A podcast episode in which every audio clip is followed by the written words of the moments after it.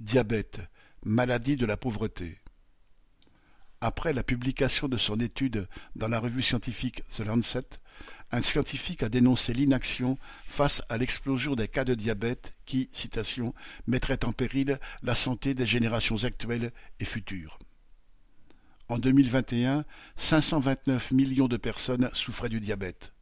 La fréquence de cette maladie a déjà doublé en trente ans et, si rien ne change, elle devrait tripler d'ici à 2050 pour toucher plus de 1,3 milliard d'êtres humains.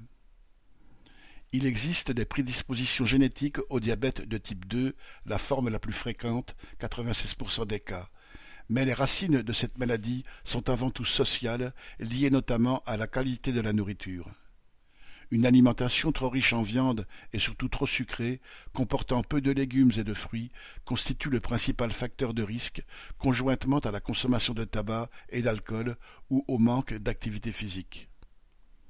Le diabète se nourrit de l'approfondissement des inégalités et des choix de production de l'industrie agroalimentaire qui sélectionne ses ingrédients en fonction de leur coût, sans égard pour la santé des consommateurs. Dans les pays riches, les plus pauvres sont ainsi les plus touchés. En France, une étude récente du ministère de la Santé indiquait que le diabète est la maladie chronique la plus fortement corrélée au niveau de vie, le risque de tomber malade étant près de trois fois plus fort chez les 10% les plus pauvres que chez les 10% les plus aisés.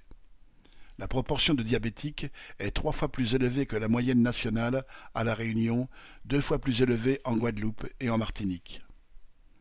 Le diabète risque de devenir un véritable fléau dans les pays pauvres, car le manque d'accès aux traitements tels que l'insuline peut entraîner la cécité ou la mort, alors que, pris en charge suffisamment tôt, le diabète est considéré comme « réversible ». Les chercheurs appellent donc à développer partout la prévention et les services de santé, à donner aux milliards d'êtres humains menacés un accès à des conditions de vie et une alimentation saine.